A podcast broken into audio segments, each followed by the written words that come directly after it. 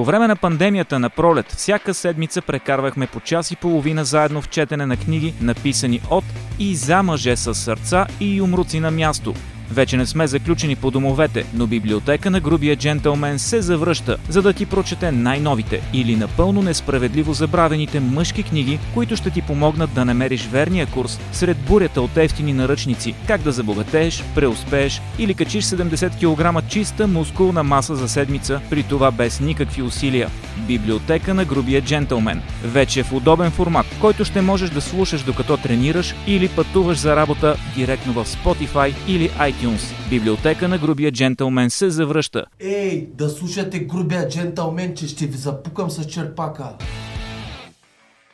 Библиотека на грубия джентълмен, епизод 12. Ето, че отново сме заедно.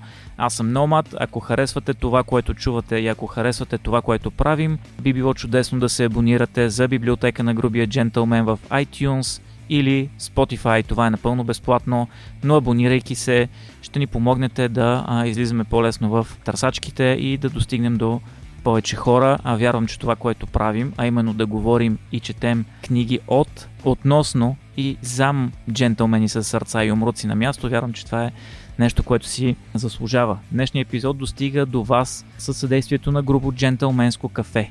Кафе, подсладено с сълзите на твоите врагове, брандът, който стартира този месец, едно кафе с юмруци и сърце на място. Юмруци, защото е достатъчно силно и ароматно да ви помогне да поведете и спечелите ежедневните битки, които всеки от нас води, но в същото време и кафе със сърце, тъй като голяма част от приходите на грубо джентълменско кафе отиват директно за нашите кампании Осинови герой и Юнаци лека нощ, както и за една, за която ще ви разкажа съвсем, съвсем скоро.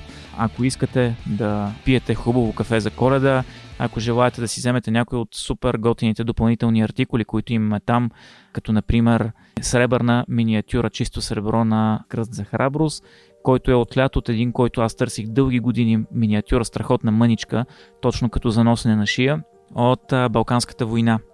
Можете да го закупите и с подаръчна котийка луксозна, така че да го подарите на някой за коледа или нова година. Това е страхотен подарък. А между коледа и нова година ще имаме уникални артикули, които са буквално по един и по два, които ще са изцяло 100% благотворителни за нашите кампании Юнаци, Лека ноши, Осинови герой. Така че хвърлите по едно око. Сайтът е www.rootgenscoffee.com Днес, а, за първи път от много време насам, няма да ви представя книга, която може да си купите. Всъщност няма да ви представя дори и книга. Ще ви представя един разказ, който аз ще включа в а, сборник, който ще а, излезе на пролет. Този разказ е писан през 1940 година и той е посветен на един от много забравените български герои. Ние сме свикнали да говорим за забравените български герои, като говорим за хората, които са много известни, като например Списаревски, онзи ден го обявиха като по телевизията по БНТ имаше предаване за него като за забравен български герой. Какво остава за, обаче за колегата му, примерно, капитан Драмсъзов? Обеден съм, че за 90% от аудиторията това име няма да означава нищо, а това е един от многото български орли, които имат изключително интересни истории, които за съжаление вече няма кой да разкаже. И нещо повече. Ако напишете, ако сега си кажете, бе, този за кой ми говоря да прочита, ако не пишете името му в Google, него няма да го има. Същото се случи с ротмистър Анастас Сарафов. Това е един от хората, за чието гроб се грижим в кампанията ни Осинови герой. Аз говорих за тази история много обстойно по време на гостуването ми преди две седмици в подкаста на Българска история, но който не го е слушал, реално става въпрос за човек, който лично е пленил Шукри Паша, когато сме превзели Одрин. Между другото, във връзка с това, ние се грижим и се гроба на Георги Вазов, реално героя на превземането на Одрин който беше просто в скандално състояние. Тревите бяха с човешки, надчовешки раздори. Може да видите снимки в фейсбук страницата ми Пиратите умират млади от Михаил Кунчев или в сайта piratiteумиратмлади.com в секцията Осинови герой. Изключително зле изглеждаше този гроб. Един от другите гробове, за които се грижим, е този на ротмистър Анастас Сарафов, който, както казах, заедно с още един кавалерист, двама кавалеристи след падането на Одрин, влизат преди цялата армия в Одрин, който се предава, само че нали, се досеща, че Одрин е един огромен град и вътре има поне 200, 300, 500 турски войници, които казват аз няма да се предам и действат на а, собствена глава. Те са обстрелвани от а, скрили се турски войници в къщи, все пак преминават цялата крепост, стигат до квартирата на Шукри Паша и го арестуват и той предава сабята си на тях. Но какво е общото между Анастас Сарафов и капитан Дремсъзов, за който ще ви почита днес? Общото е, че това са двама души, които са лели кръвта си за България. Буквално герои. Нали, можем да кажем, че всеки един от нашите дядовци, които е излизал на фронта, са герои само заради това, че са били там и са защитавали своята родина, но това са наистина герои хора, участвали в приключения, ако щете, подвизи, ако щете, неща, които ние бихме определили като героични. Една от тези случки, примерно, сега ще чуете за а, капитан Дремсъзов. Но това са хора, които като напишете имената им в Google, мястото от което днешната младеж черпи информация за историята си и въобще за всичко, няма да намерите нищо. Надявам се да бъда извинен, ако на места се запъна, тъй като чета в момента разказа, написан с стария първопис, но вярвам, че а, всичко ще бъде наред. Искам само да кажа, че веднага след прочитането на този разказ ще обявим и победителя от а, нашата игра, която предния брой стартирахме. Имаше въпрос след погребалната процеси на кой генерал цар Борис III е вървял пеша от двореца си чак до гробищата, генерал, при който той е служил, генерал, за който той казва, че му е ментор. Над 50 човека се свързаха с нас, за да участват в тази игра. Отговорът е генерал Стефан Тошев. Съвсем скоро преди няколко дни а, имаше кръгла годишнина от а, неговото рождение. А който се интересува от това, което правя и следи моята фейсбук страница, знае, че в последните месеци аз работя по черновите на неговата последна недовършена книга, която 50 години стои в сейфа на любимата му дъщеря в Париж. Тя дълго време смята, че книгата не е дошло времето за издаване. Аз получих достъп до тези записки благодарение на внука на генерал Тошев, който носи неговото име Стефан Тошев, както и на община генерал Тошево, с които от известно време поддържаме много добри отношения.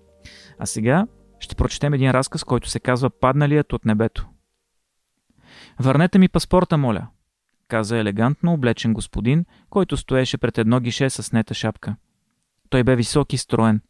По тъмно сините му проницателни очи лежеше отпечатъка от скрита скръп и дълбока бразда от минали страдания. Как се казвате? Откъде пристигате? Последваха въпросите на чиновника, който вдълбочен в работата си не го удостои даже с поглед. Лицето назова името си, като даде още някои други пояснения относно идентичността си и подчерта, че е бил някога летец през световната война. Извинете, господине, на това име няма паспорт, каза наведеният над куп книжа чиновник, като поправи очилата си и прибра прегледаните паспорти. Но, но невъзможно, извика възбудено другият, като го стрелна с орловите си очи. И тъкмо когато се готвеше да спусне прозорчето на гишето, чиновникът вдигна погледа си и започна да разглежда лицето, което стоеше пред него. Той срещна заканителния поглед на хищник, готов да се нахвърли. Смути се и отново затърси из паспортите, като добави вежливо. Кога сте пристигнали? Как попаднахте тук без паспорт, щом като твърдите, че... Но биде прекъснат от силен и неочакван крясък. Паднал съм от небето! Разбирате ли? Паднал съм от небето! Да, паднах от небето! крещеше той. Не намирате ли това правдоподобно? С слаб глас, глухо като че ли говореше на себе си, той повтори същата фраза още няколко пъти, огледа се наоколо и замълча. Като че ли смътни спомени нахлуха в главата му. Той мълчеше. Макар, че думите «паднах от небето» бяха казани с голяма непристореност, другият помисли, че има работа с махнат човек и без да му обръща повече внимание, престана да се занимава с него и затвори гишето. Пред него обаче още стоеше видимо спокоен онзи, който преди малко беше така резерен. Изведнъж потрепна. Погледът му се избистри и с и спокойни крачки се отправи към изхода. Отпиваме глътка грубо джентълменско кафе. Но кой бе този човек? Не беше ли му побъркан?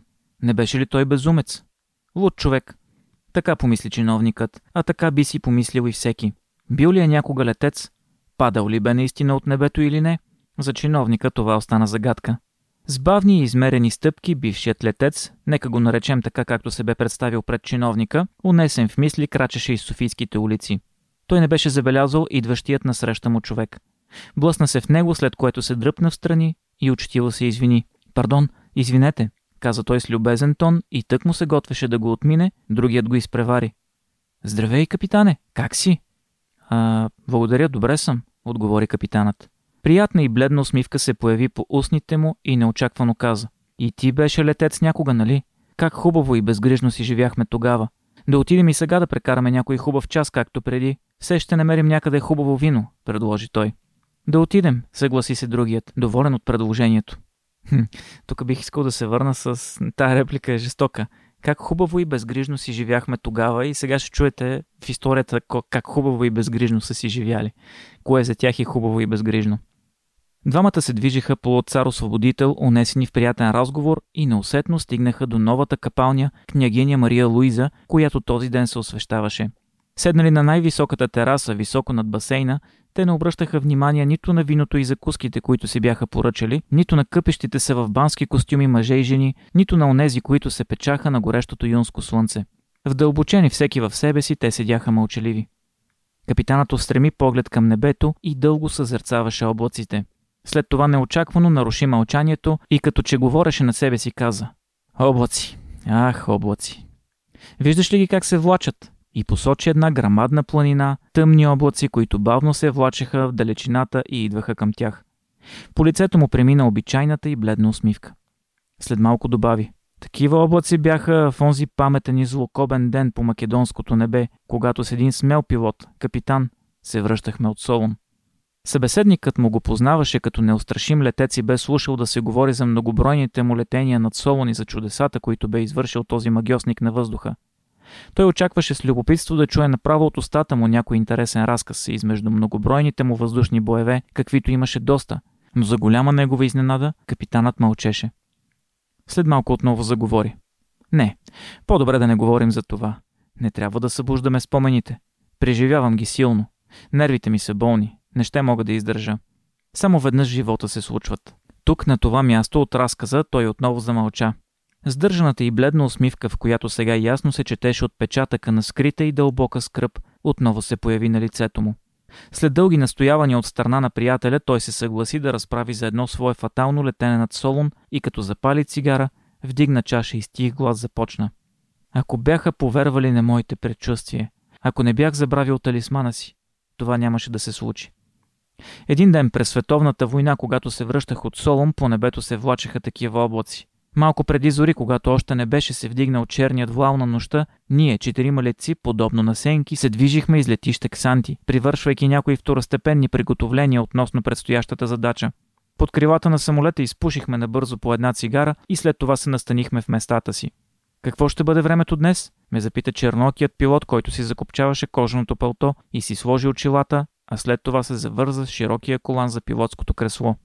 Струва ми се, че времето ще бъде хубаво, му отговорих, като вдигнах очи към небето и го погледнах още веднъж от наблюдателското място, гдето се бех вече отдавна наместил и побързах да прегледам картечницата и фотографическия апарат.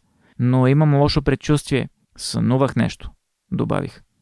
По дяволите, твоите предчувствия и сънища. Заслужено те наричаме злокобния орел, ме прекъсна другарят ми.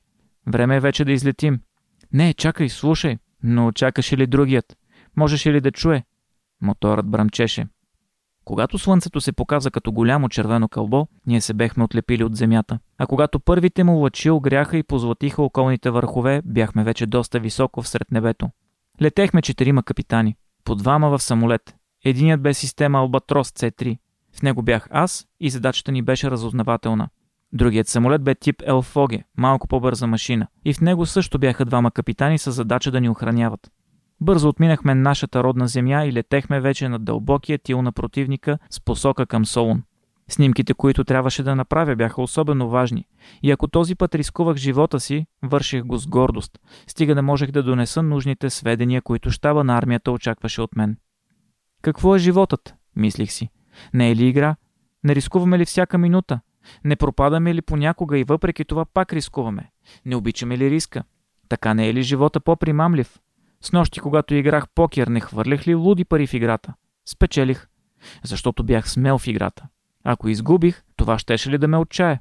Би ли попречило това отново да опитам щастието си? Сега не трябва ли да опитам щастието си във въздуха като летец? Не слагам ли на карта живота си? И тази карта е самота. Сънища, предчувствие. Има право моят другар. Те са предразсъдъци. Суеверия. Впрочем, ще бъда смел както винаги. Така се редеха мислите ми, когато бях още далеч от крайната цел – Солун. Но когато го наближавах, неприятелската противосамолетна артилерия усили стрелбата и прекъсна мислите ми, като ми напомни, че трябва да мисля само за задачата.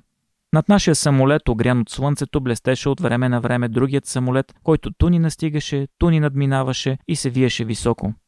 Моторите на летящите машини пееха своята победна песен, а вятърът я отнасяше към родината ни. Направих много снимки над Солон и изтраках всички ленти. С просто око видях движение на параходи из морето и хора из крайбрежието. Когато свърших задачата, ударих по каската другаря и му дадох знак с ръка за връщане. Подгонени от два неприятелски самолети и обстрелвани от противниковата артилерия, носени на мощните крила на нашия верен другар, доволни, че и този път пак изпълнихме дълга към родината, ние летяхме и се връщахме към България, където трябваше да пристигнем за по-малко от 45 минути. Стоманената птица, горда и спокойна, не обръщаше внимание нито на двата неприятелски самолета, които пълзеха под нас, нито на гранатите на неприятелската противосамолетна артилерия и подобно на кон, който сам без своя господар бърза да се прибере в своя обор, хвърчеше към своето гнездо. Летището. Нашият ангел-хранител, другият самолет остана назад, виеше се и така ни охраняваше по-добре. Ние не летяхме по права линия, а често криволичихме. Не държахме постоянна височина, а често ту се спущахме по-низко, ту се издигахме по-високо. Така карахме противниковата артилерия да мени по-често долата и мерниците. Скоро неприятелските самолети се убедиха, че не ще могат да догонят нашия орел и се върнаха към летището си Солон. Само неприятелската артилерия не се отказа. Даже усили стрелбата, решена на всяка цена да ни свали или плени. Шрапнелите се пръскаха около ни.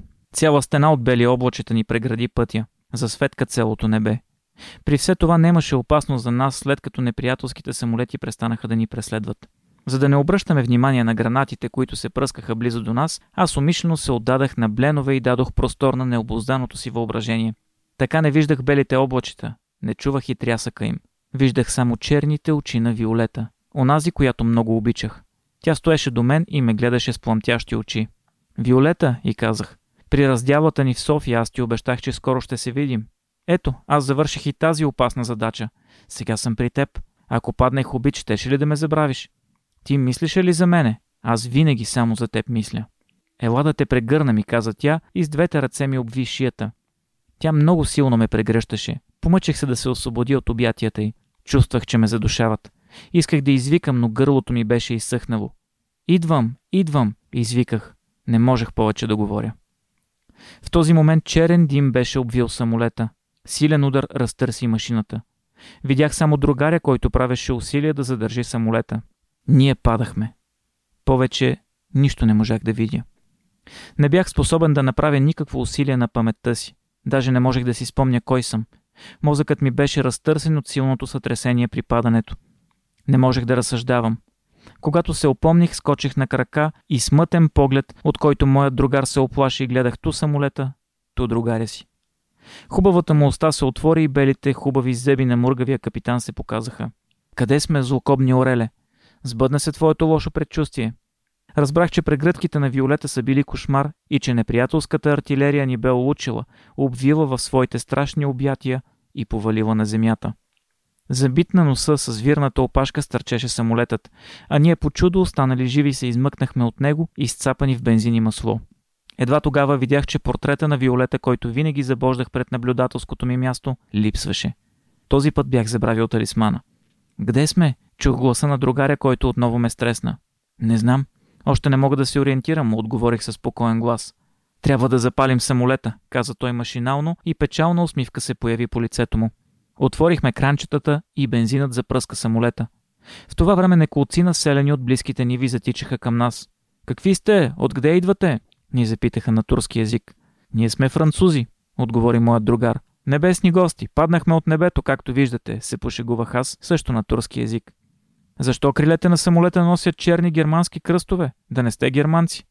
А, самолетът е германски. Пленен наскоро. Летяхме с него, за да заблуждаваме противника, та да не ни обстрелва.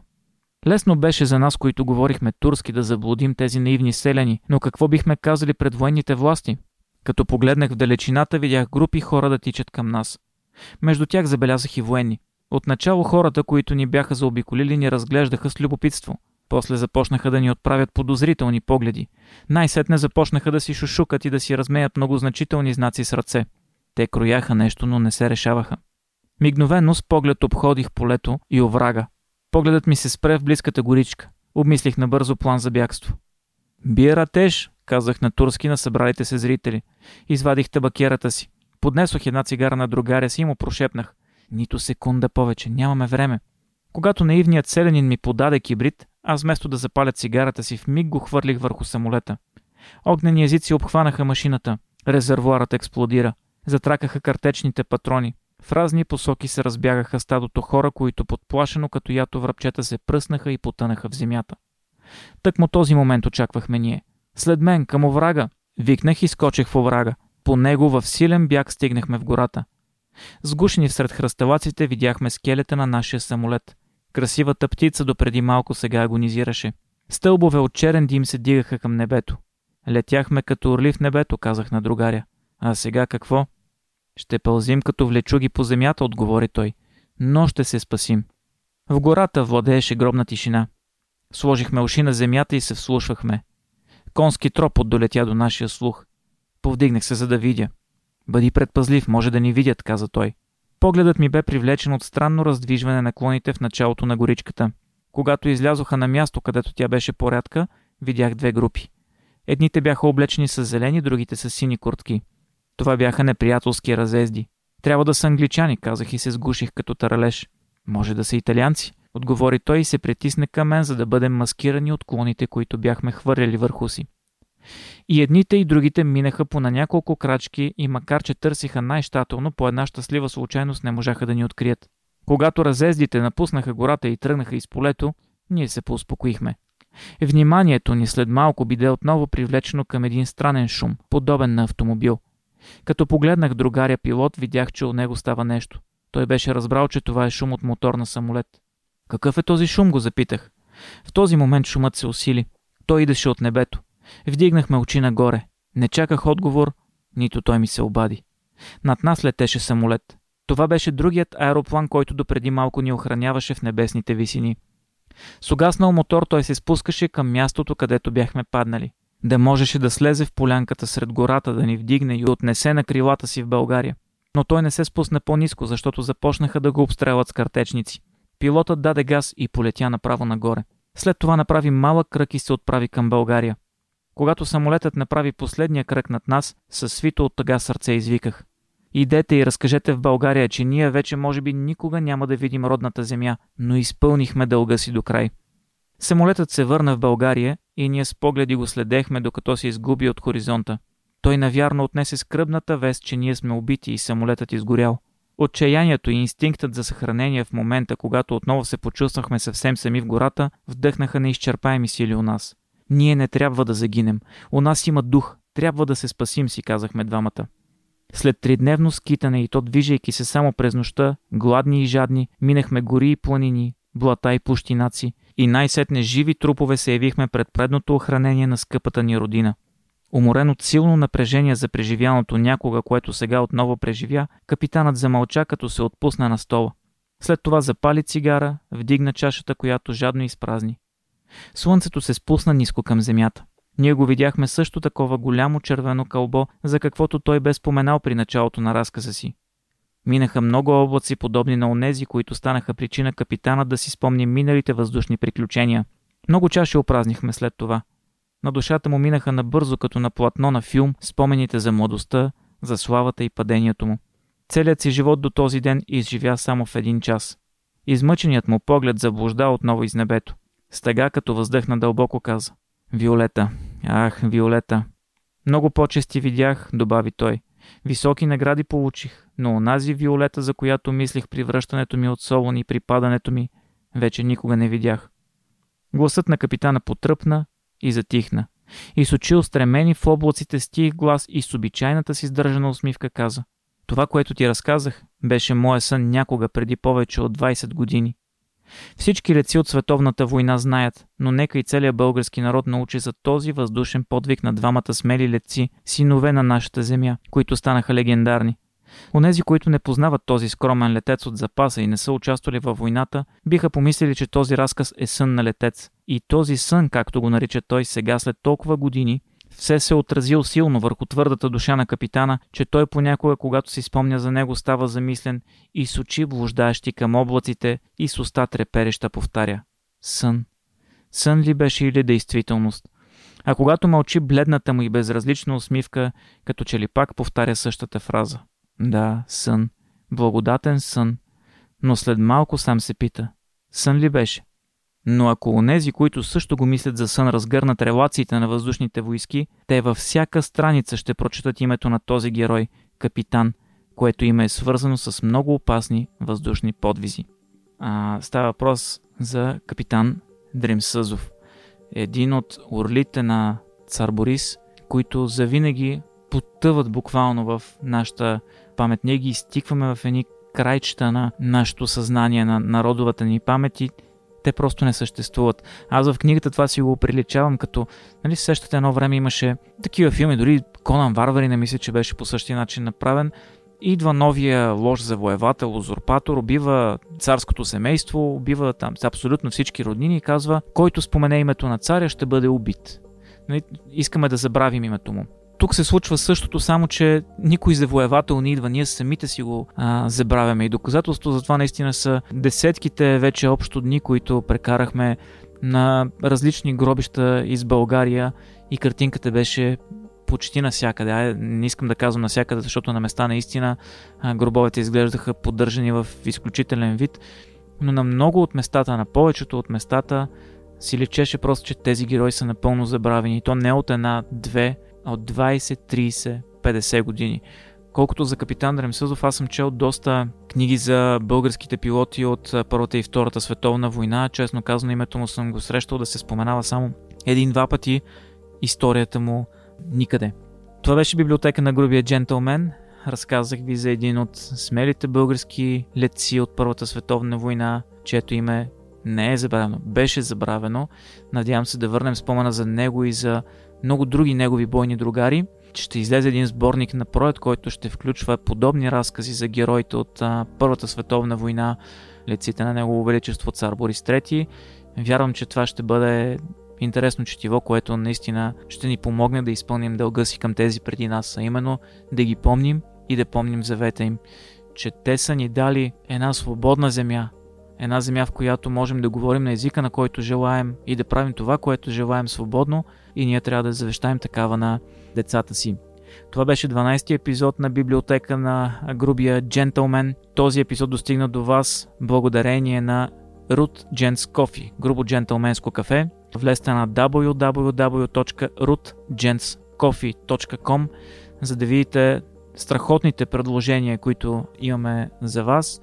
Следващата седмица пък ще проведем нашия груп Джентълменски базар, в който ще събираме средства за една наша следваща кампания, част от която именно е излизането на този сборник, свързан с леците от Първата световна война. Ще има изключително интересни неща. Например, говорейки за леци, ще има две репродукции на картини на Марии Чернев, с позволението на неговите наследници, изключителни картини, показващи две въздушни битки, спечелени естествено от нашите пилоти по времето на Втората световна война с техните месершмити. Ще има една специална картина, нарисувана специално за случая от може би най-добрия, най-популярния автор на нашето поколение Калин Терзийски. Мисля, че той е най-превеждания автор български в момента.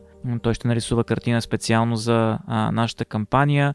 Тук е моментът да обявим и печелившият от а, играта ни от предния брой. Както казахме, правилният отговор е генерал Стефан Тошев. Иван Петков е човекът, който печели. Иван Петков може да се свърже с а, нас на фейсбук страницата ми Пиратите умират млади от Михаил Кунчев и да ни даде данни за доставка до офис на Еконт, където той ще си получи бурни времена.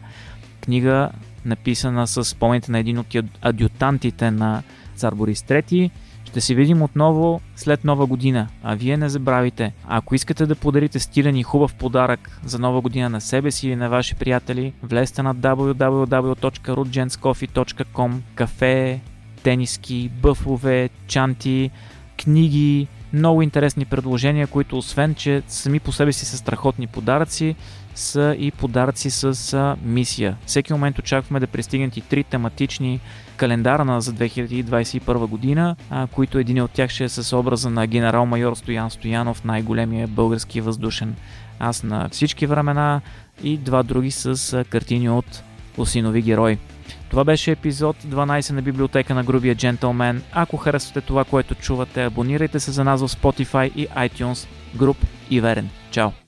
This is Sparta! По време на пандемията на пролет, всяка седмица прекарвахме по час и половина заедно в четене на книги, написани от и за мъже с сърца и юмруци на място. Вече не сме заключени по домовете, но библиотека на грубия джентълмен се завръща, за да ти прочете най-новите или напълно несправедливо забравените мъжки книги, които ще ти помогнат да намериш верния курс сред бурята от ефтини наръчници, как да забогатееш, преуспееш или качиш 70 кг чиста мускулна маса за седмица, при това без никакви усилия. Библиотека на грубия джентълмен. Вече в удобен формат, който ще можеш да слушаш докато тренираш или пътуваш за работа директно в Spotify или iTunes. Библиотека на грубия джентълмен се завръща. Ей, да слушате грубия джентълмен, че ще ви запукам с черпака.